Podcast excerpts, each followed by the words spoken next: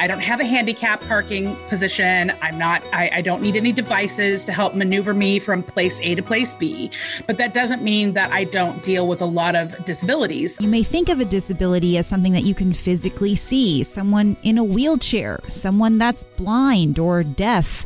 But there are also other disabilities, not so obvious things, hardships or diseases many people cope with daily. And this week on Mindful Headlines, I speak with Elise Bryson, another colleague of mine at King 5 News. We got connected after I released a podcast on battling alcoholism, one of my most listened to episodes. Elise said, Hey, that's me too. And I'm delighted to share how she's turned her struggles into a thriving online community with her website, The Sober Curator, and how she hopes to inspire others. Have we met? Like, I am the director of fun. Like, you know, but they don't, there's just this idea like, if you don't drink, you must be boring. You must not have a life, you know? Mm-hmm. But really, it's not any different than any other lifestyle choice, whether you're choosing to be vegan or gluten free. She's also the keynote speaker today, the day I'm releasing this, at Microsoft's Disability Employment Symposium. She has tips on how to advocate for yourself in the workplace. Elise will share that here on the podcast as well. So listen in, and I hope you feel empowered. Elise, thanks for being on the podcast. Thanks for having me. I want to let everyone in on your title at King 5 because it's so fun to say. It's Director of Market Development and Director of Fun. Ah, Director of Fun is my favorite of the two titles, as you can imagine. So I worked I'm really hoping- hard to get that one. I worked really hard for that one. yes. So I, I, love seeing your email signature every time we've corresponded. Uh, so this is going to be a fun podcast. I have so many questions for you. And you have something really cool on your plate coming up. And you're going to be speaking with Microsoft and people that are attending a symposium there. So can you just kind of fill us I in? I am. Yes. It's the Microsoft Disability Symposium. And um, I am the keynote speaker. So I am kicking off the first 25 minutes. Most of the people that are attending this event, it is a free event, um, are in HR as part of their profession. So that's who, you know, would have most interest in attending. Um, but I have a few friends that'll be sneaking into the call as well. What are you going to be speaking about? Well, um, you know, as a person who has juggled a handful of different disabilities, what I'm talking about um, is really leaning into the fact that you can't make assumptions about people, whether they do or do not have a disability, just with the naked eye, right? Um, I don't have a handicap parking position. I'm not, I, I don't need any devices to help maneuver me from place A to place B. But that doesn't mean that I don't deal with a lot of disabilities. Um, and so the ones that I deal with are mental illness, addiction, and depression, which are all kind of in the same umbrella, but have different, you know, different things within each of those. And then I am also a cancer survivor and a heart disease survivor. So I've had a lot of challenges in my 46 years of life. I have so many questions for you, Elise. You know that feeling when you're getting ready to go to like brunch with your friend and you just have to catch them up on so many things and you have so many questions for them? And I feel like that same feeling when I was getting ready for this podcast because I was going through the list of things I wanted to talk to you about today. And I felt like, wow, there's so much that I want to ask her. I want to ask about the symposium, about silent disabilities, and also how we got connected because for this podcast in particular, since we have a colleague, Roberta Romero, that was on the podcast just a few weeks ago. And then you reached out to me and we've just been chatting ever since and, you know, getting to this point. So I think it's just, we have a lot of topics to cover. Um, a lot to cover. Yeah. A lot yeah. to unpack. yeah. So, okay. You know, you said some things that I think are going to really stick out for people. You talked about addiction, mental illness, and um, how a lot of those go hand in hand. But then you also mentioned being a cancer survivor and um, battling heart disease as well. Those are all really difficult challenges within themselves. And then that's a lot, right, for one person. So, um, maybe you can give me an idea of how, how you deal with that on a regular basis. Yeah, I guess I'll back it up. Um, so my sobriety date is May 1st, 2006. So I am coming up in a couple of months on my sweet sober 16. And when I got sober, I was actually working at the Seattle Times and they were very supportive and I had great insurance um, program through them and I was able to go and get outpatient treatment. Um, and then as I, I change, change companies, I went to work for um, a, a local magazine in early recovery, I didn't know how to advocate for myself. I didn't know how to talk about what I was personally dealing with in the workplace because there's so much stigma around addiction. And in early recovery, you're dealing with so many emotions that you're not used to dealing with because you know you I, I, was used to numbing them out and so i really i didn't know how to advocate for myself i didn't know how to set boundaries and i kind of ended up in a not ideal um, work dynamic. And so over time, I've learned how to advocate for myself and and over time although there is still a lot of stigma around addiction and mental illness, I do think that it's we're making some progress in that area as well. Um, and you see that there are a lot of people that are recovering out loud and talking about these things and no longer ashamed of them or ashamed like if somebody finds out, am I going to lose my job? And will I not be up for that promotion? All those things. And um, a little over five years ago, when I actually interviewed for my position here at King Five, that was part of my interview process. I laid my sober cards on the table and I was like, I want to walk you through my resume and I'm going to tell you all the amazing reasons why you should hire me. But then I need you to know that I base, I, I, I also have to deal with some of these outside issues that unfortunately do sometimes impact my my day to day and there might be a time where i'm feeling not in my not comfortable in my skin and i need to leave and go sit in a church basement for a lunch break at a 12 step meeting to pull myself to, together. And I need you to know I need the flexibility to do that. Or there might be a really important client dinner or event that I'm supposed to be at because of my job. But for whatever reason that day, I'm just not in the right headspace. And I, I might feel triggered by putting myself in that situation. I need you to respect my decision. Now, in exchange for that, what I will promise promise you or you know this is what i said in, in my interview is i will do all the things i'm supposed to do to to stay balanced and on top of these challenges but i'm not perfect and and it's not easy and it can be up and down. But i promise you that when i do show up at work i'm bringing my whole self to work and you'll get more than 100% i just need to have that flexibility. And thankfully they were incredibly open to that. Obviously i'm here. And what it did is really just laid the groundwork for me to manage up and let them know my needs were, um, what my challenges were. And then over time, I ended up becoming an advocate within the walls of King Five. And not that I walk around wearing I'm sober on a t shirt, but I'm not shy about it. People are aware about it. And so if they want to come and talk to me privately, maybe they have questions, maybe they're looking for resources, maybe they have a friend or family that they're concerned about. I want people to know that I'm here and happy to be that advocate and resource for them. And you're not only an advocate within the walls of King 5, now you're able to speak within our own greater community, right? Like the symposium that's coming up with Microsoft to help others speak for themselves or um, be an advocate for themselves. But that takes a lot of courage.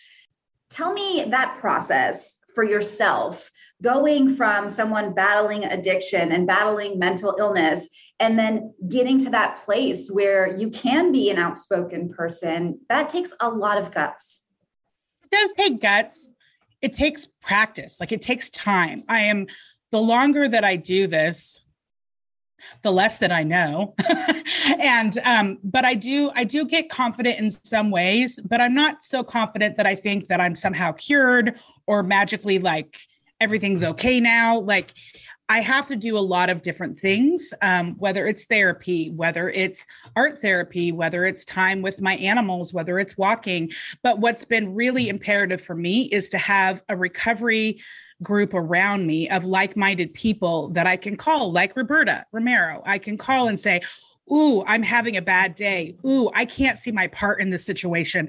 I need you to tell it to me straight. Like, help give me an outside perspective. Don't tell me what I want to hear. Tell me what I need to hear. And over time, I've been been able to collect this really incredible, strong network of predominantly women um, that are also in recovery that I can really lean on when the times get tough and when those days get hard. So when I end up facing big life things that happen in recovery, like heart surgery and being diagnosed with cancer, or my son being di- diagnosed with Crohn's disease, I at least have some tools to walk through that process um, versus before I just avoided everything or or or did whatever I could to numb out and just not deal with life. Yeah, and that's a segue for me to talk to you about the sober curator. And I'm curious when you decided to take on that project and that business um, or blog. I don't know what you what I guess I should ask you. Well, you know, it's hard to call it a side hustle because I think side hustles are supposed to make money and it does not do that. Um, and that's not really the intent. But um, the sober curator was something that I'd had rolling around in my head for a couple of years. As someone who's in long term recovery, I'm constantly looking at feeding my soul. And uh, when I when I first got sober, this is going to sound like I like walked uphill to school both ways in the snow, but like there was no social media, right? I, I, mean, I think I might have been on MySpace. Facebook was just getting started, but I didn't get onto Facebook until a little bit later. Um, the self-help section at Barnes and Noble, pretty limited. And I didn't walk through that section and necessarily identify with the books that I was seeing there. And so I didn't have a lot of options. And then when I was seeing how it played out in the media, all I was seeing with celebrities is how they were kind of getting dumped upon for their terrible addict behavior. And then in the movies I was seeing, there were there are some good movies. Um, you know, 28 Days is like a classic Sandra Bullock. Um, and I identify with many parts of that movie. Um, but it's pretty stereotypical. And in, in most of the ways that you see addiction play out in the media, is it's very stereotyped. So you you see the rock bottom, or you see them going to treatment, or or just getting out, but you don't see the woman with five years sober. You don't see the woman with ten years sober and how she's put her life back together. And so as I was looking for those kinds of resources. I, I really couldn't find a lifestyle magazine that catered to me in that way. And with my background in magazines, being in, running one for, you know, and being at one for nearly a decade, um, I was like, well, I could just I could just do this myself. Um, but then I was like, when am I going to have the time? And then, thank you, global pandemic. All of a sudden, we're all working from home. I don't, I'm not, you know, I'm not commuting. I'm not going to events. I'm not traveling. All of a sudden, I was given this extra time. And so I just kind of one day decided, I think I'm just going to do this. I think I'm just going to build this website and just see what happens. And that was a year and a half ago.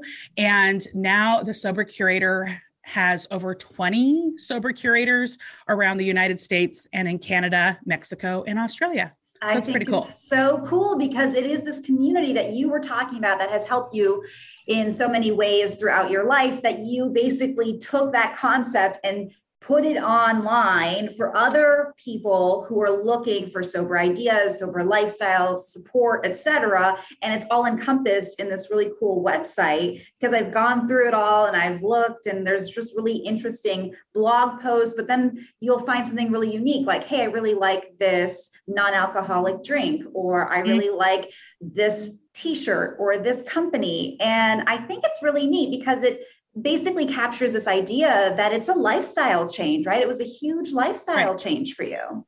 Right. It's, you know, it's, I, I'm very intentional with the site, although I know that I get people on it that are sober curious or have a loved one that they're curious for. Um, we're not in the business of telling anyone they need to get sober. We're not in the business of telling anyone how to get sober. We're not selling any of those kinds of services. It's really meant to be aspirational and show the fun side of recovery. I, I can't tell you how many times, Jessica, over the last 15 years, when somebody finds out that I don't drink, they're like, oh, well, what do you do for fun? And it's like, have we met? Like, I am the director of fun. Like, you know, but they don't, there's just this idea like, if you don't drink, you must be boring. You must not have a life, you know? But really, it's not any different than any other lifestyle choice, whether you're choosing to be vegan or gluten free. Like it's a lifestyle choice. I'm committed to this lifestyle choice. And so now I just want to be, I want options to keep me entertained and informed and to continue educating me on things that I don't know. And, and I love supporting other people in recovery that are sober business owners, right? So I want to buy, I want to buy their products because I want to support them. So that's kind of what the sober curator is meant to be is this catch all um, for all of that kind of goodness it reminds me of one of your quotes that I wrote down because I wanted to ask you about it. I listened to one of your podcasts you did with um, a friend of yours, and this was the quote I found on the site, and I loved it. You can take the girl out of the party, but you can't take the party out of the girl. Yeah.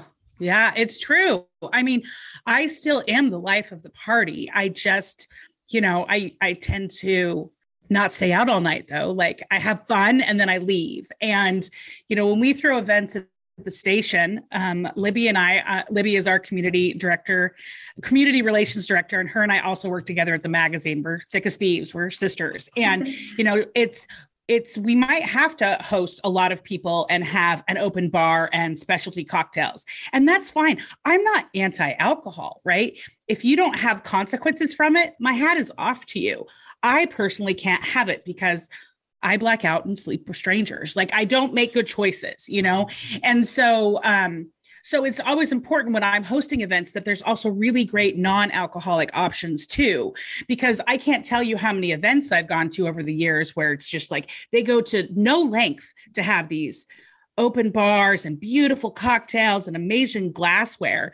And then I, I go up to the bar, I'm like, hey, what do you have that's non-alcoholic? And they're like, uh, water in a Dixie cup, you know, which is kind of the equivalent of putting me at the kids' table. I want to have something fun and interesting and some fun garnishes and a pretty glass. I want to fit in. And I think with people that deal with addiction issues, that is such a big part of it is we feel like we don't fit in anywhere. And so then and people just don't know how to act. I can you know, I can't tell you how many times someone said, "Well, you can't just have a little bit because you know this is a special celebration and it's like well you know if i told you i was allergic to onions deathly allergic to onions, you wouldn't force your casserole on me because it's your birthday, right? Like you wouldn't that right. wouldn't even come up. But but alcohol is so ingrained in our culture that people just expect it to be part of everything.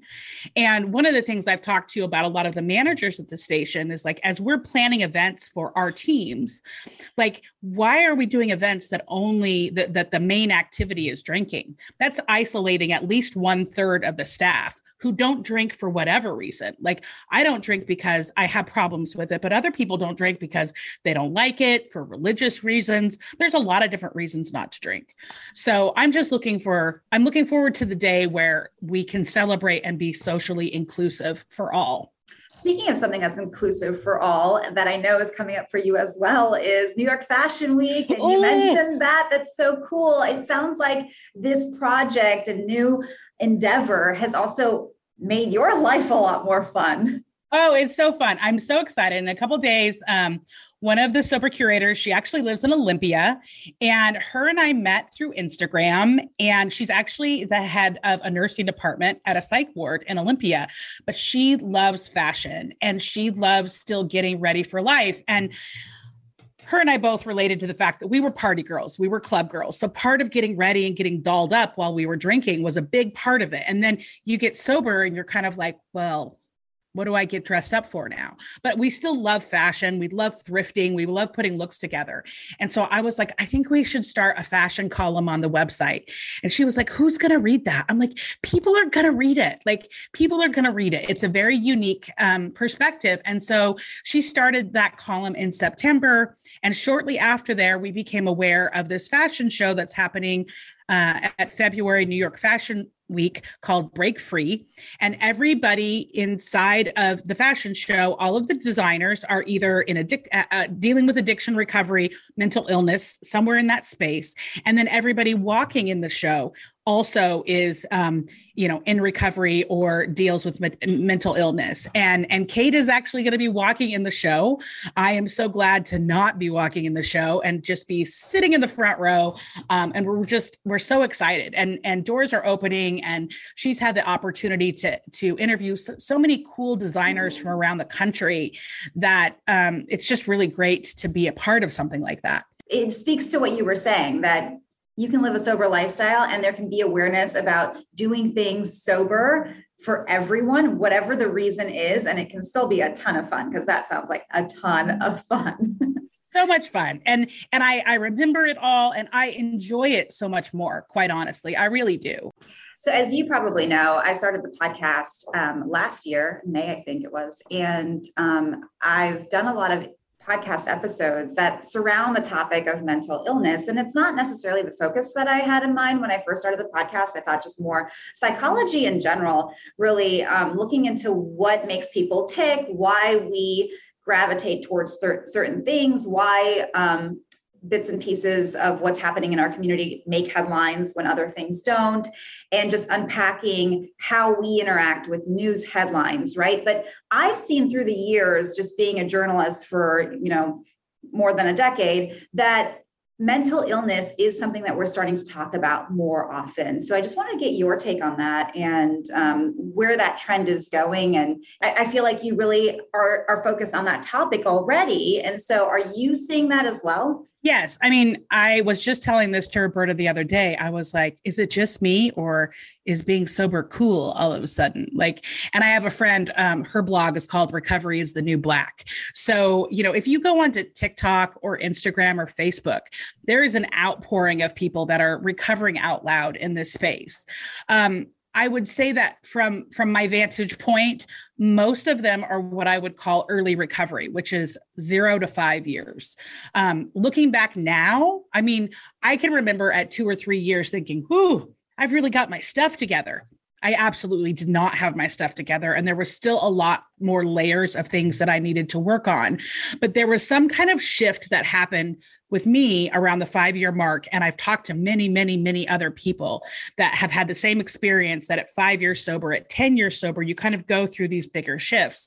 And so I'm seeing this huge explosion of people recovering out loud in all of these social spaces, which is incredible. And sometimes I get a little nervous because a lot of these issues for many people can be life or death. And so, um, you know, when I see somebody who's got six months sober that is like all of a sudden decided they're selling, they're a recovery coach and they've got no professional training, who that makes me really nervous. Um, but at the same point, I think collectively, with so many people talking about it, it does help destigmatize it. And in a way, it normalizes it. I think we have a really long way to go. But, you know, if you look at how far we've come when it comes to smoking cigarettes, right? as a former smoker, like back in my 20s, I was definitely a smoker and it was cool and everybody was doing it. And now lots of people are still smoking, that it, it's not been wiped out, but it is kind of frowned upon and it's you can't do it in a lot of places, right? And and because people got really concerned about all of the health issues around smoking. Well, we're starting to see that now with uh, with alcohol. I mean, I, how many headlines have you seen in the last year about um, alcoholism rising with with the pandemic and women and liver cancer and all these things. And so I think it's entirely possible that 10 years from now that drinking will still be a part of our society, but not in such a way that it's such a crutch or so inundated. Like I can't even go to the grocery store without turning an unexpected corner and bumping into a display of rum and cokes in a can. So I'm hopeful that they'll, you know, with with laws coming out about putting more labels on things and warning people, and then people realizing that it's it's not embarrassing. You can ask for help. You're not weak because you ask for help. I'm hopeful that the collectiveness of everyone recovering out loud makes people maybe want to get help sooner you know i knew i had a drinking problem well before i stopped years and years know? oh i i knew when i started drinking as a teenager i knew i drank differently than my friends I, I just my body i just drank differently and i started blacking out at a really early age which is definitely one of the signs, you know. And unfortunately, it's not like there's some test. You can't go shove something up your nose and be like, oh, you're positive for alcoholism. It doesn't work that way, right? Um, but I knew all, I knew for years before I ever got to a place where I was willing to do something about it. You mentioned your son, and earlier in the podcast, you mentioned his um, diagnosis of Crohn's disease. You also mm-hmm. mentioned um, your heart disease and cancer diagnoses. So I wanted you to kind of give me the timeline as well on that, because one of the headlines we've seen during the pandemic, especially, is when people kind of have um, other stressors in their lives or they're really going through a tough place. Sometimes they turn to alcohol or other ways of coping. And so, will you walk me through the timeline and how you dealt with all of that while also maintaining sobriety? Yeah. Um, so, the heart, I had emergency heart surgery shortly after turning 40. I actually started experiencing problems the day after turning, literally the day after turning 40. Wow. To the point that he, my son actually drove me to the ER because we couldn't, I, I was like, what's wrong with me? And it took several weeks to try to pinpoint what it was because my cholesterol was fine. Um, I didn't know that there was any history of it on either side of my family, um, other than living a really high stress life um, and knowing that I'm a person in recovery. So I did used to drink and drug quite a bit, and I did used to smoke, but it had been, you know, 10 years. And so I went in for a stress test. Um, to try to figure out what was going on. And I actually had one of these episodes, which is called an angina, it's a very unfortunate word if you want my opinion. Um, but it's basically like a miniature heart attack or a precursor to a heart attack. Mm-hmm. so i had one during the stress test and it was after that that they were like okay um, you're going to be rolled into the cath lab which i didn't know what that meant. I was like okay i have i have appointments this afternoon. Do you not know who i am? I'm very important. I have lots to do you know? And they were like i don't think you understand. You're not going home today. You're about to be rolled into heart surgery. And i was like Wow. I'm sorry, what? you know, so then I called Libby and I was like, uh, we have a problem, Houston. We have a problem. Clear my schedule. And at the time, my son was actually home sick. And in this two week period, he had dropped a lot of weight really fast and was not feeling right. Um, so I didn't want to call and freak him out with, um, so I had Libby, you know, kind of organize things for me and call my parents and work all of that out. And um, as I was being rolled into emergency heart surgery, I was just like, how is this happening to me? Um, and it turned out that my my widowmaker, the left artery, was uh, over 95% of the way blocked. And it has a nickname for being called a widowmaker because usually, if you have that kind of blockage in it, you tend to have a heart attack and die on the spot. So it's really amazing that I that it got caught. Um, I will forever thank Swedish uh, Hospital and everyone there for saving my life. Um, and and then the very strange thing is they sent you home the next day after they put the stent in. So it was like I was in the hospital for a little over 24 hours, which is mentally like you know something major just happened but you're still not there. So it's like it feels very weird. Um, and then two days after that my my my son we finally were able to get him into appointment and that's where he got diagnosed with the crohn's disease. So it was not a good week in our household. Um, where both of us all of a sudden had these like critical diseases that we're going to be we're going to deal with them for the rest of our life. And in my case it was I I was I was running and gunning too hard. You know, yes, I had the party lifestyle for well over a decade, um, but I also had a decade of sobriety under my belt. I but I I went from being an alcoholic to a workaholic, um, and I, it was a few months after that that I realized I couldn't stay at that job anymore. Um, and then my son ended up having uh, a major surgery because of the Crohn's to remove a lot of the damage. He was in the hospital for a week. And then two days after that, our four year old dog died. I mean, it was like a oh country. My goodness. Yeah. It was like everything that could have gone wrong was. And so that's when I was like, I'm going to cash in all my vacation time and, and just kind of like put my little household back together. And it was during those weeks off that I was like, I can't go back to that job. I, there's, I'm not going to be able to, it's going to kill me because I don't know how to do that job job and have balance. And so, um, so I took the the, the next year off, um, and then ended up at the Mighty King Five. And actually, it was so that was 2015 that all of that happened, and then 2018, I went in well, I went in for some Botox, if we're going to be honest. okay. But I had this mole on my ankle, and I was like, hey, I don't really like this mole. It's right next to this little tattoo, and it's throwing off the design can we just remove it? And she was like, Oh, of course we can, honey. Don't worry, you know. And two weeks later, on my birthday, I don't have great birthdays, Jessica. Wow. On my birthday, um, I'm waiting with Libby after lunch to catch an Uber back to the office. And I was like, you know, I haven't heard back about that mold. Do you think I should be worried? And she was like, oh, no, it's fine. And I went to check my voicemails and they were like, yeah, you have stage one cancer. We're referring you on. And so I um, had to have a huge chunk taken out of my ankle. Um, and I was off work for about a month. But I have to tell you, um, King Five was so support, so supportive of me during that time. They were like, take all the time that you need. They sent me an Uber Eats gift card so I could have meals delivered. They were people were dropping by. Um, one of my coworkers came by and washed my hair for me because I really struggled getting into the shower. Like, when you have a coworker come and wash your hair, like I can get a little teary about it. Like that's pretty incredible, you know. So um so scary things that happen, but I didn't drinking going through any of that was not not going to be a solution. It was not going to make it any better.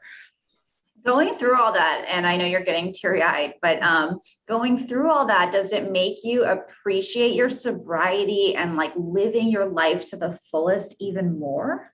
Absolutely. When you have i mean really that's a brush with death a couple brushes with death yeah. that's you know um so it really changes your perspective on how and who you want to spend your time with um it also really showed me who shows up for you who who says they're your friend but who really you know there's lip service and then there's action and i'm very much I may talk a lot. I'm good at talking, but I'm also a person of action. Like if I say I'm going to do something, I do it. And so I was really able to see who actually really cared about me you know in the same way that i cared about them. And then it does make me spend my time differently most certainly. I make di- i've made different decisions since all of that happened. I will say that the ptsd from all of that has been hard um, and that definitely has been triggering into the depression and and the anxiety that i deal with. I've been to the er probably i don't know six or seven times thinking I was maybe having a heart problem, mm-hmm. but everything was fine. And they they they tell me every time it's completely normal to have those kind of phantom feelings. Um, but but I still need to go in if I actually think there's a problem. You know, and sometimes I'm like, I don't want to go. This is probably nothing. But but what if it's not? You know. So um, um, the PTSD from it is can be pretty intense at times. I want to bring it full circle because one of the things you're going to be speaking about with Microsoft is being an advocate for yourself. Yeah. So does that strengthen your resolve to be an advocate for yourself? You absolutely. Absolutely. And so part of the reason I share my story is not to be attention seeking or like look at me and all these things I've survived, but that but that but that if somebody else is going through any any of those things that they know that other people have gone before them. There's there's all these places to get help and support and that you can do it. When it feels hopeless like you can you can walk through it. Um, but you do have to kind of you know you do have to learn to deal with things. But through sobriety, I, I'm able to deal with all the tough things that I was definitely not able to show up for before. I mean, it definitely makes me a better employee, a better coworker, a better mom, a better sister, a better friend, a better daughter. If you could give advice to anyone listening about showing up for themselves, you kind of told us what you said when you got to King Five and you said, Hey, I need your support in this regard. But say someone's in a job for five years already, or they're, you know, they've been there for 10 years and they really have something that they're dealing with silently because it's something you talk about. It, how, how do you navigate that? If you work at a company like that's like our, the one that we work at there's a lot of resources. So and, and and even if you don't there are so many resources. There are so many nonprofit organizations or state run organizations that are willing and able to supply all kinds of resources and all kinds of things. So don't be afraid to tap into those things. Like that's what they're there for. And don't be afraid to you know listen as you hear other people around you that might be dealing with things. Don't be afraid to ask for help. I think that's a huge thing is people don't want to ask ask for help for a variety of reasons, whether it's their shame or they're embarrassed or they don't want to bother anybody. Um, but there's so much power in admitting that you need help. Um, and then for me, like the other side of it is, because there's so many amazing people that showed up for me and helped me like in all of these different areas it makes me want to show up for other people um, because it was given so freely to me. Now i want to give it away very freely if that makes sense. It does make sense. How do you define disability, especially a, a silent disability, for example? I think that I I have made the mistake of of stereotyping disabilities and assuming that meant a wheelchair or some kind of obvious handicap or you know legally i'm technically blind if i don't have my contacts and glasses um, but i'm still like that doesn't affect my job performance so long as i don't lose my contacts or glasses. So um, I think a disability is when someone just has obstacles that they don't they they don't have a choice in the fact that they have these obstacles. Something has happened to them, whether it's a car accident or they were born with a certain uh, defect, um, or or you know any kind of disease that you either uh, have or get um, that keeps you from being able to fully function in the world without assistance. Um, and if you, I guess, if you look at it that way, aren't we all dealing with some kind of disability? I hope that everybody's kind of re-looking at what what that means and then how to be supportive in in in those areas. Elise, thanks for being a part of the podcast. Ah, uh, thanks for having me. See you around the office. Once again, that was Elise Bryson, and you can find the Sober Curator in our show notes, as well as some other relevant resources. I'm Jessica Janner Castro, and you've been listening to Mindful Headlines. My goal with each episode is to understand how our minds influence current events so we can better understand our world inside and out. Make sure to subscribe for more episodes and please share with your friends and family. I'll see you next time.